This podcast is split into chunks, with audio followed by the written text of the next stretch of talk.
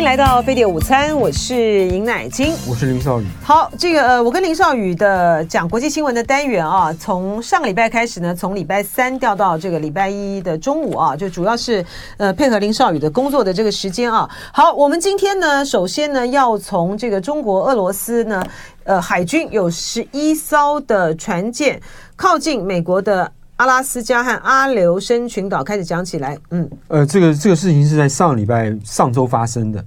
那么这是美美国的这个那个副阿拉斯加州的参议员穆考斯基跟另外一位共和党参议员两个人在上一个星期六晚上发了一个新闻稿，大家才知道说有这样一回事。嗯，这件事情之所以引起这个美国的呃参议员这个那两周的参议员的担心。以及美引起美国军方的重视，美国军方派了四艘驱驱逐舰去监监视他们，还派了一艘这个这个侦察机反潜机具。嗯，然后呢，呃，是原因是因为这是这个近年来少见，甚至可能说是第一次，中俄两国的军舰这么贴近美国的领土、领海或领土，这个这个事情让美国担心起来了。嗯，那这个这个，而且因为是两个阿拉斯加，一个是阿拉斯加的那个穆考斯基嘛，对对对对对对，对。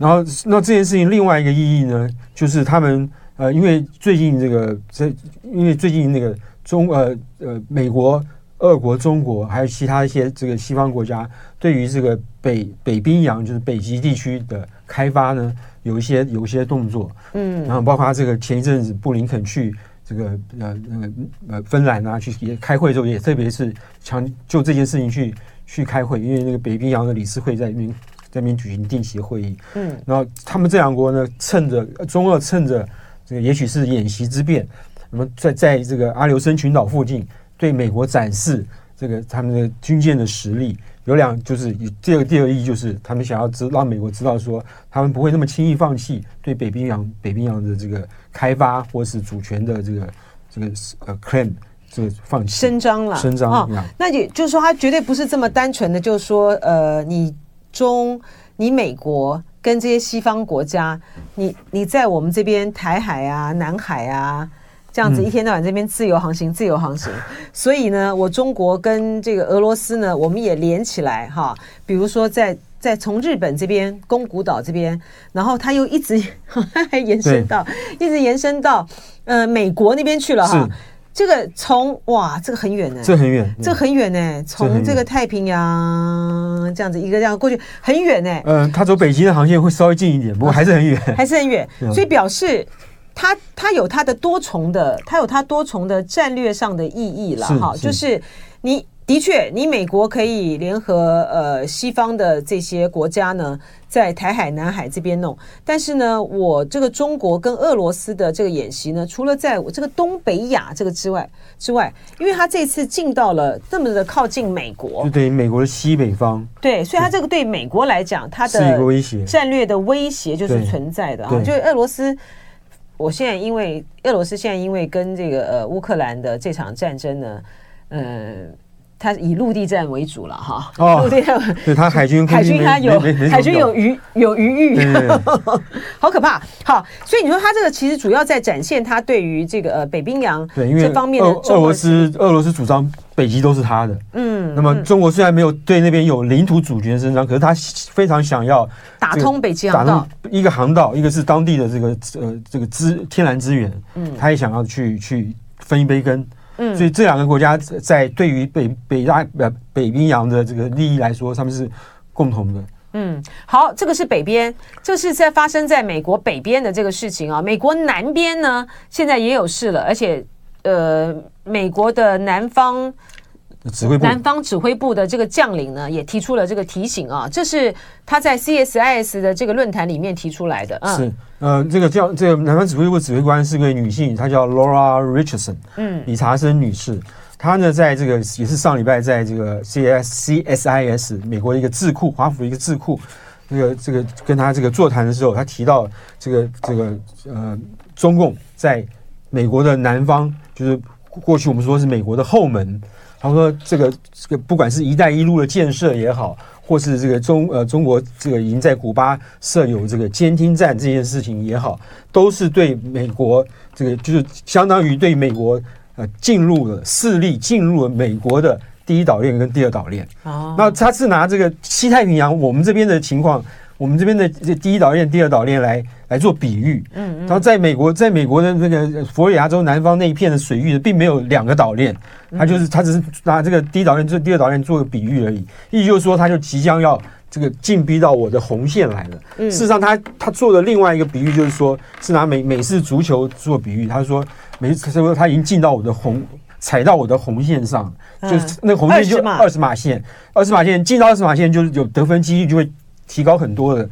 这个这个的意思。嗯，那主要指的是说美呃中国在古巴设立监听站，还有这比如说在除了这个以外，还有在这个中美洲或是南美洲去推推广它的一带一路建设。一带一路建设可以说是一个民，你可以把它当成是一个民间的。这个这个建设，民间的这个中共为要输出它的生产力啦，然后去帮他一些贫穷国家去这个做建设。可是根据 Richardson 的说法呢，他说很多“一带一路”建设的项目其实都是军民两用的。嗯，那美国也发现说，很多“一带一路”的建设所需要的材料也是军民两用的。嗯，所以说这些这些东西盖好了以后，它可以作为民间的用途，可是，在军事用途有需要的时候，它也可以转成军事用途。嗯嗯，材料。对，就呃，对啊，材料啊，比如说你要铺一个机场或铺机场跑道，你需要水泥强度是不同的，他就给你弄对，像这种，呃，你要盖一个军港，哦、你需要的这个这个这个材料会去跟，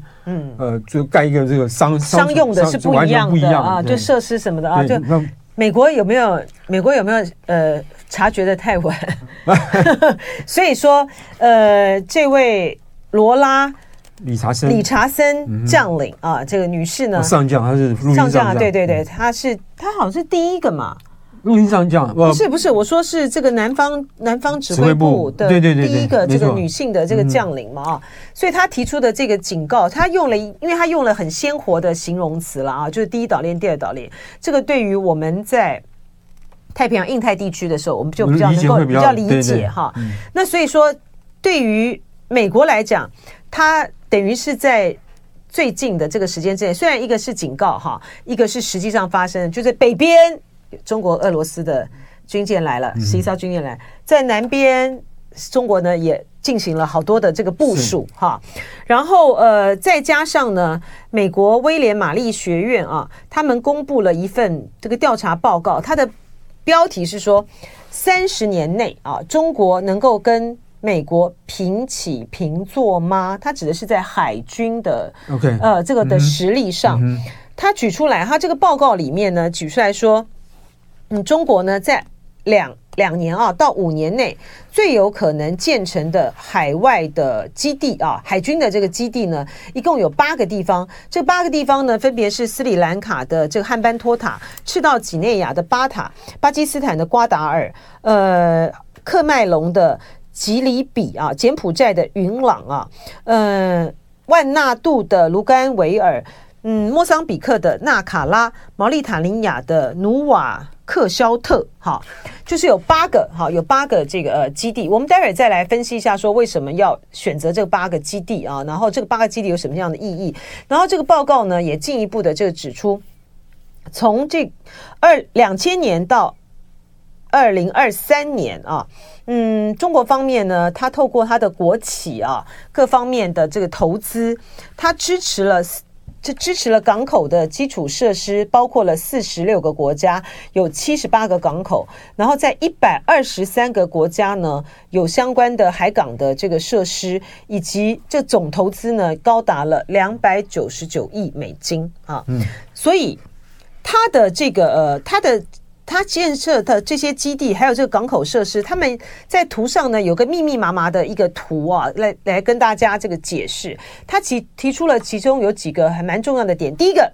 就是他在印度洋新建这个港口啊、基地等等啊，它是有特别意义的嘛？是，对不对？它基本上就是为了为了保护中国中国的本身的油源的安全。嗯，就中国现在去跟中东买油，它必须要这个从呃油要从中东。千这个千里迢迢运运回这个中国大陆去，那在这这这途中呢，过去有一些海盗的打劫的行为，最近好像比较少了，所以他才会在派出海军去护保护这些油源的时候，他现在后来在呃吉布利弄了一个临时的港口，那就是为了保护游，主要主要功能之一就是保护油源，保护油源的的的使用。嗯，那么未来这种未来呢，如果就算没有海盗了，战争也有可能会发生。那在这种在这种情况之下，他必须要保护他油源的这一路的安全顺畅。因此，从这个从这个呃呃中东、印度洋一直到这个南海，都是他必须要保护的地方。嗯，那所以说，这跟之前的前面的那个呃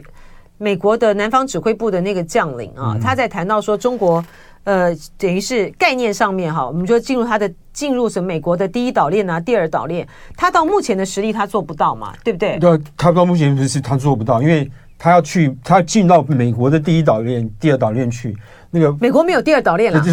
这概念啦。对对，他就说他这个第一个，他海军要走非常长远、非常久的路才到那边。那你到那边以后呢？你的你在你的你在一路上又没有补给，也没有基地帮你，也也没有也没有基地。嗯，你在那边作战，或是你在那边示呃表示这个你你表表示我是你的威胁，这些目的都只有几天的效果而已。好，我们要继续把这个呃议题讲完哈，就是呃到底中国的海军啊，它这个整个的实力啊，主要是海军的这个实力，在三十年内。能够跟美国平起平坐吗？中国已经可以具有进入美国的，就是概念上啊，美国第一岛链、第二岛链的实力了吗？你刚才讲，就是说到目前，当然他还没有进入他的所谓的第一岛链、第二岛链的这个实力啊。但是呢，呃，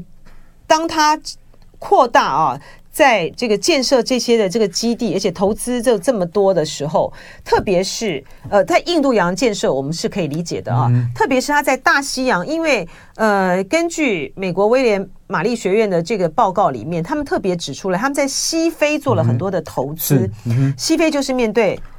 大西洋，对面大西洋啊，所以他有没有可能在大西洋这边呢也建立基地？这个呃。同样的一位啊，就是美国南方指挥部的这个将领啊，呃，罗拉 Richardson，他就很担心啊，他觉得中国大陆呢是有这样的事，然后现在还没有，嗯，可是呢，这个这个他的意图以及他的这个企图心是隐隐是基本上是不必也没有在遮掩了，嗯，不然你不然你一个国家你你声称这个这个你没有这个对世界世界没霸权没有野心，那你干嘛要老远跑到西非去？帮帮你的海军去盖一些基地，嗯，对啊，那你说在这个亚南亚地区去弄沿岸港口是是合情合理的，因为你有你有担心你人员安全的问题。那西非大西洋跟你什么关系？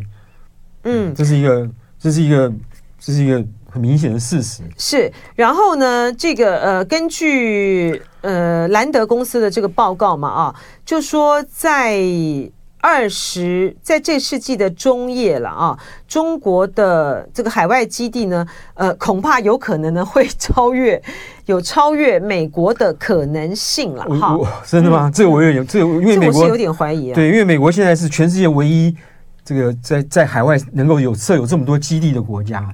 那这个都是几啊？是说全球基地网络？对啊，他说有二有未来二十年内，本世纪中叶，你有你觉得有有没有可能？美国的经济如果衰弱的话，就是有可能，因为他现在欠很多钱了。那还有中国大陆经济要持续好下去也行。对，所以经济是一个关键因素啊。不过这个 Richardson 呢，他提到的一点呢，就是刚才我们在讲那个。他担心中国已经进入美国的第一岛链、第二岛链的时候呢，呃，还有一点，我觉得是非常，他为什么会这么担心的，就在于是说巴拿马，哈，运河，对，巴拿马运河，他说呢，这个在巴拿马运河的这个地方呢，中国呢做了很多的投资，哈，然后呃。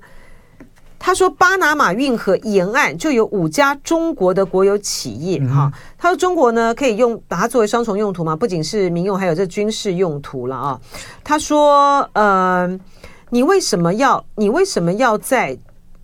这个常规核力量增幅最大的情况下，还要在这个地区呢进行这样的投资呢？他说他非常的担心哈，他说巴拿马运河对于全球经济意味着什么呢？他叫大家好好的想一想哈，嗯，而且还有另外就是说，南方司令部呢涉及的另外一个战略道是麦哲伦海峡哈，嗯、中国呢也在这条的水道和沿线地区呢有这个很强的这个建设能力了啊，他就是担心他用在这个军事用途上嘛哈，而且是嗯，我要解释一下，南方司令部他主管的地域就是范围从中美洲、拉丁美洲到这个南美洲都是他主管。嗯嗯，就美国把全世界分成好几个 好几块，南方是就是管这一块。是这个转身有天堂呢，讲的也很有意思啊。他说三十年后肯定没问题了，但海军呢要追上美军，起码五十年没有海军基地是硬伤啊。这，是的确是啊。嗯、这个 ZZZ 呢又反问了一个问题：美国能撑二十年吗？所以大家真的都是在拼，就是真的是经济经济才是最终最终的这个硬实力。不过中国有一个好处，就是因为。这习近平他起码在五年没问题嘛？对啊，对，在五年他没问题啊，所以未来的呃，就是二零二七之后会怎么样，我们大家不知道，但他起码五年没问题。美国连明年谁当选都不知道嘞。是啊，是啊，是啊。所以对于对于对于这个做事情来说，执行政策来说，中国的优势是领导人不会更换，或者说领导人他的稳定性比较高，对他意志意志就是在那边。嗯，然后他的他的问题，他的隐忧就是中国经济能不能维持这么好。或是或是维持着这个持续的成长，如果它的经济一旦持续下行的话，那这个其他什么事情都不必说了。对，因为它国它要解决国内的问题，它在外面的投资，它也会在外面投资也会影响了啊。这个这个合肥隔壁小王他说，中国要追上美国，估计要三十年啊。那所以三十年后是不是就能够平起平坐呢？哎，这这我们我们。到那，我们能到那个时候还能看到吗？不知道。三十年后不知道啊。这个活活得久也得活得好啊，否则也挺活得久也挺累的。好，来我们要来讲到哪去？我们讲到养生去了吗？好，我们来讲到那个好，来看吉达峰会。吉达峰会就是在这个刚刚过去的那个礼拜的周末，在在沙特阿拉伯的第二大城吉达举行的一个会议。那么这个会议呢，这召开的目的就主要是讨论。呃，跟俄乌战争要议和有关系，议和不是核武的和，是和平的和。这我们大家都知道。对。然后呢，呃，这这一次呢，其实是这个相关国相关国家呢，就俄乌议和这件事情呢，举行的第二次会议。第一次会议呢，是在呃五月底六月初的时候，在丹麦举行的。可是那次会议呢，没有什么人注意到，因为第一个他参与的国家少，大概只有十几个国家。然后呢，又是在丹麦那个。影响力国家影响力不够，然后这一次呢就改到这个呃沙特阿拉伯举行。那沙特阿拉伯因为他的王储呃呃萨尔曼的关系，所以呢大家就就会好奇说，沙特阿拉伯也要出来就就这个俄乌议和事情扮演什么样的角色吗？所以这件事这个事情呢就引起了很大的注意。第二第二第第二个引起注意原因是因为中国这次有派代表去，就是那个。呃，李峰，李峰，李李辉啊，对，李辉，李辉，哎，他是那个俄俄就俄俄俄乌的特使，俄乌的特使，嗯，然后他在第一次会议他是没有出席的，所以这次丹麦的时候他没有出席，对，到这一次呢，他李辉去了，那么李辉去这件事情呢，就给大家这个带来很多的讨论跟猜测。呃，第一个讨论就是说，这个是不是这个是不是代表说，呃，李辉会在会中做一些什么样的发言，做一些什么样的建议，这个促成。俄乌和谈进一步的能够实现，然后呢，第二个第二个讨论就是说，那么这个对于呃俄国这对于中俄的关系来说，会有什么样的会有什么样的影响？嗯，啊，那这个第三个就是说，李辉呢在会中会中呢，这个他会他会只是听听听大家的意见呢，还是他会主动有一些这个自己中国代表中国方面呃发言，做一些建做一些这个立场立场宣示？对，嗯，如果根据这个呃。呃，与会的这些欧洲官欧洲官员说，其实中国大陆，呃，李辉在在这两天的会议里面呢，他表现得非常的 active，就主动积极了。嗯嗯。然后呢，他对于下一次会议，就是第三次俄乌的这个议和会议呢，呃，他也表示正面的看法，也就是说，他支持。在下一次的会议，嗯，那至于他在会中有没有什么发言，有什么具体的建议，这都都都没有谈，嗯，然后这个这这一次呢，还有一个有趣的地方是，美国也派人派人来与会，他是国家安全顾问苏利文，而且很高层啊，对，是个是个蛮高层的。然后呢，可是呢，美国呢没有看到他有公开讲话的记录，嗯，也没有声明稿，也没有新闻稿。那美国到底在这在这件事情上，俄乌一回这件事情上面？他的打算是什么？这个苏利文是真人去吗？什么意思？我开玩笑，我的意思是说，美国竟然就到我们的确到目前为止好像没有看到什么，都没有啊。好像一些媒体的报道也也没有，也没有啊。就是，所以我刚刚开玩笑说苏利文是真人去嘛，搞不好去的是个 AI。所以那他到底就是说，嗯，第一个了哈，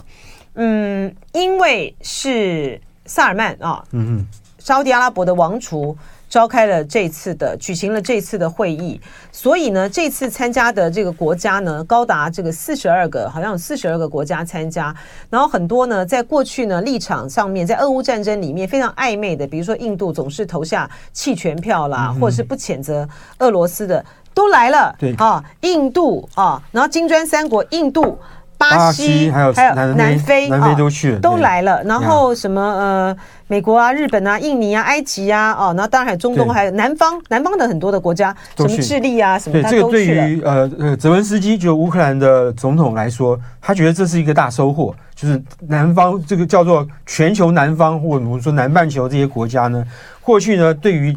呃俄国的说法是表示同情的，或者是支或是相信的。俄国对于这个战争的说法诠释就是说。呃，这个这个是我们是被逼的，因为西方国家一直把这个北约这个东扩，我们是被逼的。然后呢，支持他这个这支支持支持乌克兰都是那些西方国家而已。嗯，我觉得我们这些南方国家兄弟们都不会去支持他。就这次呢，要议和了，就跑来这么多这么多南方国家的这个呃这个官员或是领导人去。因此，这个事情对泽连斯基来说，他在外交攻势来说，或或者在外交上想要挽回挽回这个。呃，或是达到达到议和这个这个效果的这个这个目的来说，它是一个大成功，就让当让这些南方国家亲自听到他的话。嗯，这次的最大的成功当然是萨尔曼哈，就是沙乌地阿拉伯的王储萨尔曼，因为呢，哎，我办一个的峰会，中国也来了，嗯，对，美国也来了啊，嗯，然后这些南方国家都来了，然后最重要的是说，呃，如果是这个事情显示出来的一个。一个方向啊，就是中国呢，呃，他要去调停嘛啊，就是习近平都出来讲，他派了特使到呃到乌克兰去，到俄罗斯去啊，然后到欧洲这样去啊，但是呢，中国还没有出来主持像类似这样的峰会，这个很妙有没有？这个丹麦的算第一次，吉达算第二次，是哪一国想开我就可以召集一个吗？然后，如果说这次的会议这么成功，那是不是代表第三次我们也应也应该寄希望于沙乌地阿拉伯？他们的他们，这就使得沙乌地阿拉伯在调停俄乌战争里面，他的角色就就不一样了耶。是是，他们基本上他们有一个有一个简单的时程，这时程就是希望在年底之前举举行这些国家的领导人的峰会，就领导人亲自出席的，意思就是说在年底之前呢，这些国家的这些呃幕僚。或是部长要把前面前面这个前置作业都完成，因为他们就宣布了这个呃组成两个工作组，一个工作组呢是这个管这些这些细节的事情，呃粮食安全啦，嗯嗯，外交的安全啊等等等，然后另另外一个是大使各国大使的工作组，就是负责外交外交上那个安排的问题。对，那这两个工作组能不能在年底之前达到达到一达到一定的成效，让所有的这个与会的这些领导，与会国家领导人能亲自来开会，来这个采纳这个他们要跟俄国谈和的原则，这是他们就年年底之前要办到的事情。是哦，所以第三次是要到底谁要办？还还不知道，呀，好悬哦！这有个什么样的一个一个轴心在背后运作吗？对对对，谁在协调这件事情呢？好，在大家默默的在进行吗？我我我我在，这是很奇怪，我觉得觉得很很妙。但呃，这个的事情到底是他们是怎么样来运作或牵头的？就是说，原本呢，在有关于呃俄乌战争的事上，当习近平出来讲话的时候呢，其实就中俄的特别关特殊关系来讲，哈。呃，其实中国呢很有机会成这个事情，但是因为美，但是美国不配合，这个东西就谈不下去。嗯、就现在呢，因为美国、呃，中国大家都要拉拢沙乌地阿拉伯，嗯、哈，包括印度，对，就产油大国还是有，还是有实力啊，呃、是是是，对不对？产油大国还是有实力，他又有钱，然后又有钱又有实力，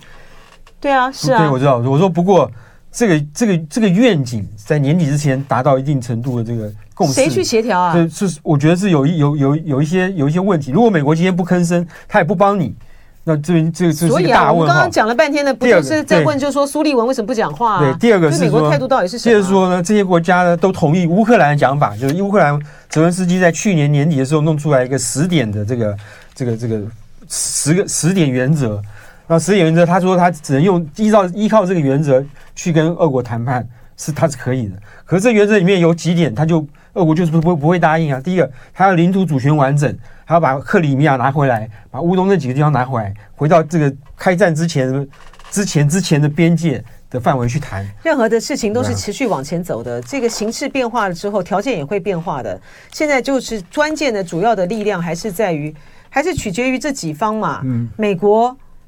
美国、中国、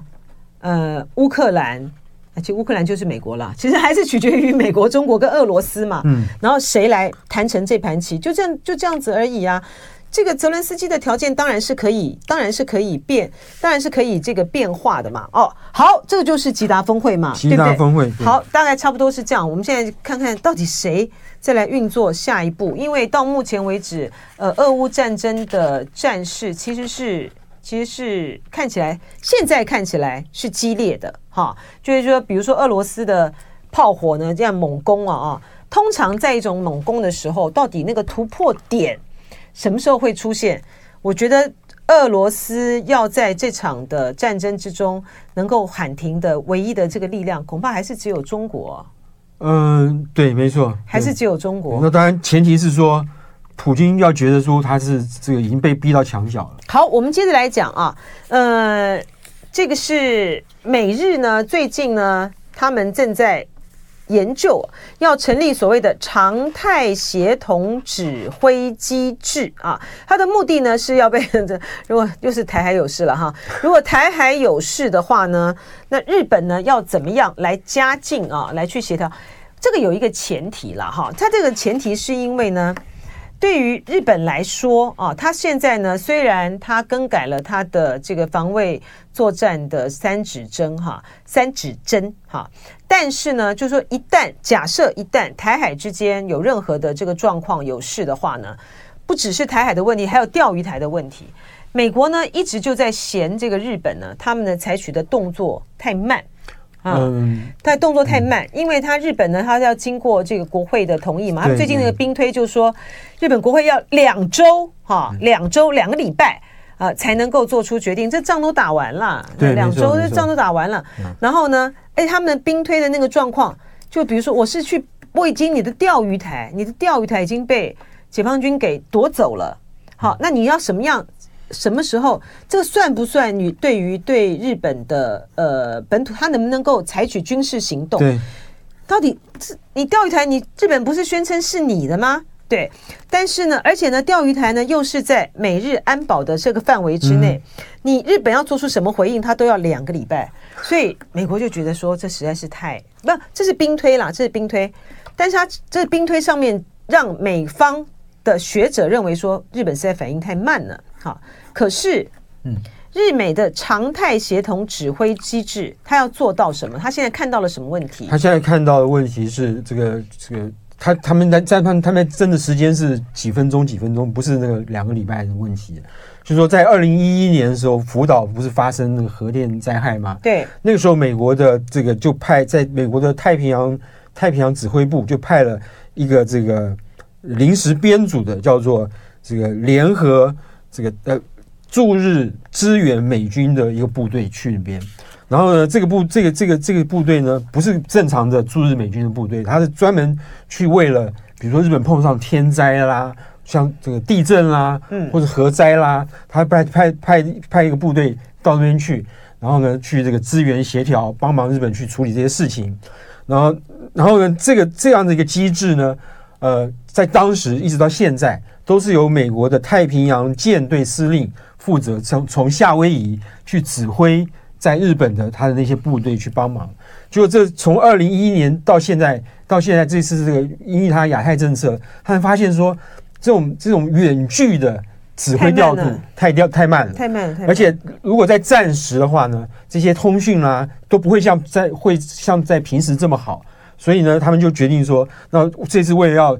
帮助台湾这个更快的、更及时的能够呃这个帮助台湾这个抵抗中国的这个中国大陆的这个作战，所以他就想想要说，我应该在日本设立了一个常设的指挥机制，我们指挥官不必从夏威夷去远距去去那个去那个指挥协调了，就把指挥官派在日本。嗯，目的就是为了要这个争取对台海作战的时间。嗯，这就是美国的部署啊。其实我们从美国的部署就可以看出来，他们真的是很担心台海之间呢旦夕有事啊。对啊，对啊，对，他他他们的压，从他们的部署就可以看得出来。嗯、呃，指挥系，因为指挥系统太重要了哈。呃，从这个呃。飞弹的部署啦，各种各样的这军队，到现在已经进入到细节的指挥系统的时候，就知道他们这件事情，他们真的是当真的玩真的就对了啊！对，是在玩真的，是啊，是啊，玩真的。我我们今天讲的目的不就是提醒大家吗？就是说，大家一天到晚讲说不会打，不会打或怎么样，但美国是真的觉得他今假设今天有可能发生这个冲突的话呢？他就要立刻就能够应对他的作战，他的所谓的作战准备就是这样子的准备。那如果没有没有任何的危机的讯号的话，他干嘛做这个准备啊？好，这个呃，我们接下来要谈的是有两位啊，美国海军的基层的华裔士官泄密，以间谍罪起诉这件事情。对这件事情，对于华裔社区造成很大的影响。呃，基本上这会会对华裔社区形象。造成很大的影响。不过我们先把这件事情大概大概讲一下，就是美国上上礼拜就爆出来两起这个间谍案。这间谍案呢，都是美国的海军的基层士官，一个是士官，一个士兵，然后他们在这犯下来，他们拿了中共的呃中共这个派在美国的这个间谍或者工作人员，拿他们的钱酬劳，然后帮他们去收集美国海军军舰他们服役的那条军舰上的一些文件。机械机械操作的文件啊，等等，或者规格啊，然后甚至有一个有一个这个这个这个这个华裔的海军军人呢，他是因为他服役的舰艇是在冲绳岛，他是把这个冲绳的那海军的情况，军舰军舰这那冲绳的雷达啊，海军的军舰啊，拍照交给这个中国大陆。冲绳是美国跟日本如果为了台湾有事会这个出兵的第一线。第一线这个这个基地，所以这件事情就让让这个美国会非常非常紧张。然后这件事情出来以后呢，就很多人就担心，在美国的华裔社区又会被妖魔化，嗯、就是说，你你因为你你你你你们难道华裔会被质疑说，难道你们华裔这个华裔这个中国人中文都是都是做这种事情，都是间谍吗？对对啊、嗯，而且因为这两个啊，一个是二十六岁的海军军官赵文恒啊，嗯、他的。他的他的英文的名字是 Thomas 赵哈，还有一个二十二岁的海军的水兵魏金超哈，呃，他们都已经是他们都已经是美国人了，对对，嗯，那说在这种情况之下呢，因为他们提供了大量的。大量的呃这个讯息，比如说像这位卫卫星魏金超哈，他有包括这个美国海军军舰的这个照片啊、视频啊，嗯、包括可以搭载各种直升机的呃航空母舰，这个 Axis 啊航空母舰号。然后另外一个就是你说像提供这个呃冲冲绳这个基地上面嘛哈，就是说对于对于这两个人来说，他们好像他们现在是他们现在是已经都认罪了吗？是啊，有一个有一个有一个人已经认罪了，另外一个还没有。嗯，对，可是他们拿的钱好像也只有一万多两万美金。嗯，就是说我们当然不能用钱来来算说这个叛国的叛国的行为啦。嗯，不过就是呃，美国美国军队里面还是有这种人存在。嗯，这个现在对于呃中美双方来讲，这个大打这个间间谍战哈，呃。这个是因为这两位华裔的呃美国的这个军官，他们两个泄密，然后使得他们所居住的这个社区呃受到了很大的影响啊，就是华裔人的这个形象。但是过去这长段时间以来，在美国的中国人，他们其实受到常常不三不五时都会有这种事案例传出来。最最有这上一个最有名的事件就是一九。呃呃，二零一九九九年、一九九八年的那个李文和案，嗯，李文和是美国那个拉斯阿莫斯那个核能实验室的这个研究员，他是台湾出生的，然后呢，他就被被说他是跟中共中国大陆的核能专家有私下往来的情形啊，泄密啊等等等，这个缠讼了好几年，他也去坐牢坐了九个月，结果呢，他被判无无无罪。嗯，他有一些疏失，一些在这个行政上的疏失，比如说把一些这个机密的呃电脑里面下载的机密资料放到我自己的电脑里面去，然后他就因为这样就开始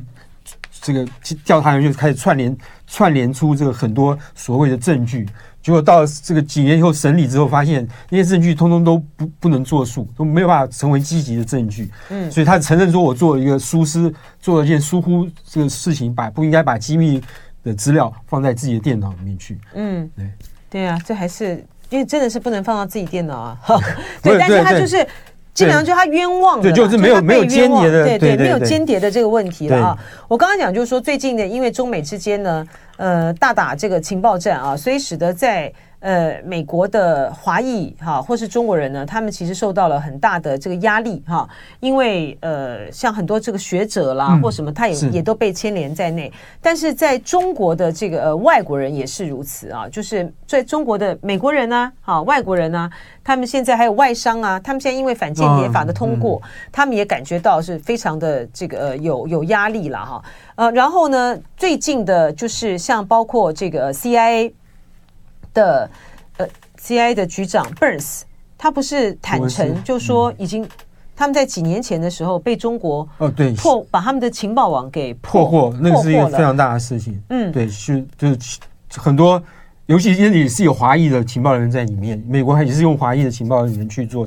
然后那个经济网就被呃中国大陆给破获，详情是什么？没有人现在没有人知道，可是知道的是说那些人有人被就被处死了。就是死刑，对他他公开讲的，不然他公开讲，还被公开执行哎啊！可是他他下一句比较引起注意的，就是说，他说他们现在已经重建了。哎，这种这种这种 话就，我觉得他怎么他为什么他为什么会透露说他们已经重建？他为什么要公开的透露他们已经重建了呢？虚虚实实啊！对，所以就是这个很妙，你知道吗？他为什么要公开说他们已经重建了呢？结果没想到呢，一在他讲完了那番话之后。就发生了这个大陆呢，在八一的建军前夕呢，火箭军的指挥层大幅的换人，而且这个这个换人，这个这件换人这件事情呢，应该是早就发生了，在八月一号，呃，中共的建军节前夕，这个他们已经呃已经在做内部的这个做做，他们叫做清理 purge，就是把不该不该不该留的人全部都已经或是处都已经各种各种方法处置掉了。那么也该调查该该调查该去关的东西都去关。那么这那一段时间有一点点消息出来，包括呃《金融时报》包括《南华早报》都有一些消息出来。这消息的分别指出是两个原因，一个原因是可能原因是里面贪腐的问题，一个可能原因是泄密的问题。那么他们泄密的问题呢，就是非常明确的指出来说，可能泄密就是在去年十月的时候，有有有有学者。把这个他们这个呃，他们研究火箭军的这个这个各各地的机器呃基基地以及装备等等这些这些东西都公开上网了。这是一个非常非常详尽的火箭军的资料。这这是一个他们泄密，这是泄密说认为的。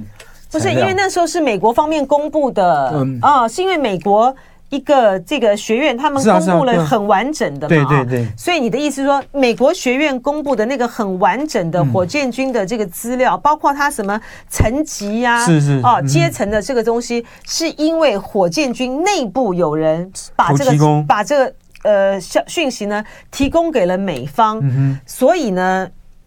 哎，其实提他们公布这个东西，我觉得这个实在是假设啊，真的是里面。你有这个，是因为你的间谍哈，嗯、呃，你的情报人员，你的间，你的情报人员把这个消息提供给你，你还把它公布出来，那就是太没到江湖道义，那就太没江湖道义了。啊、所以我觉得这，我觉得这很怪，这说法就有点奇怪。对，我比较相信是贪腐的问题。嗯，因为据说这个，因为这次出出事的人，前就前火箭军的这个司令员、跟副司令员、跟政委，都是习近平在习近平任内。这个拔擢的人，嗯，那么这也是所以说明了习这个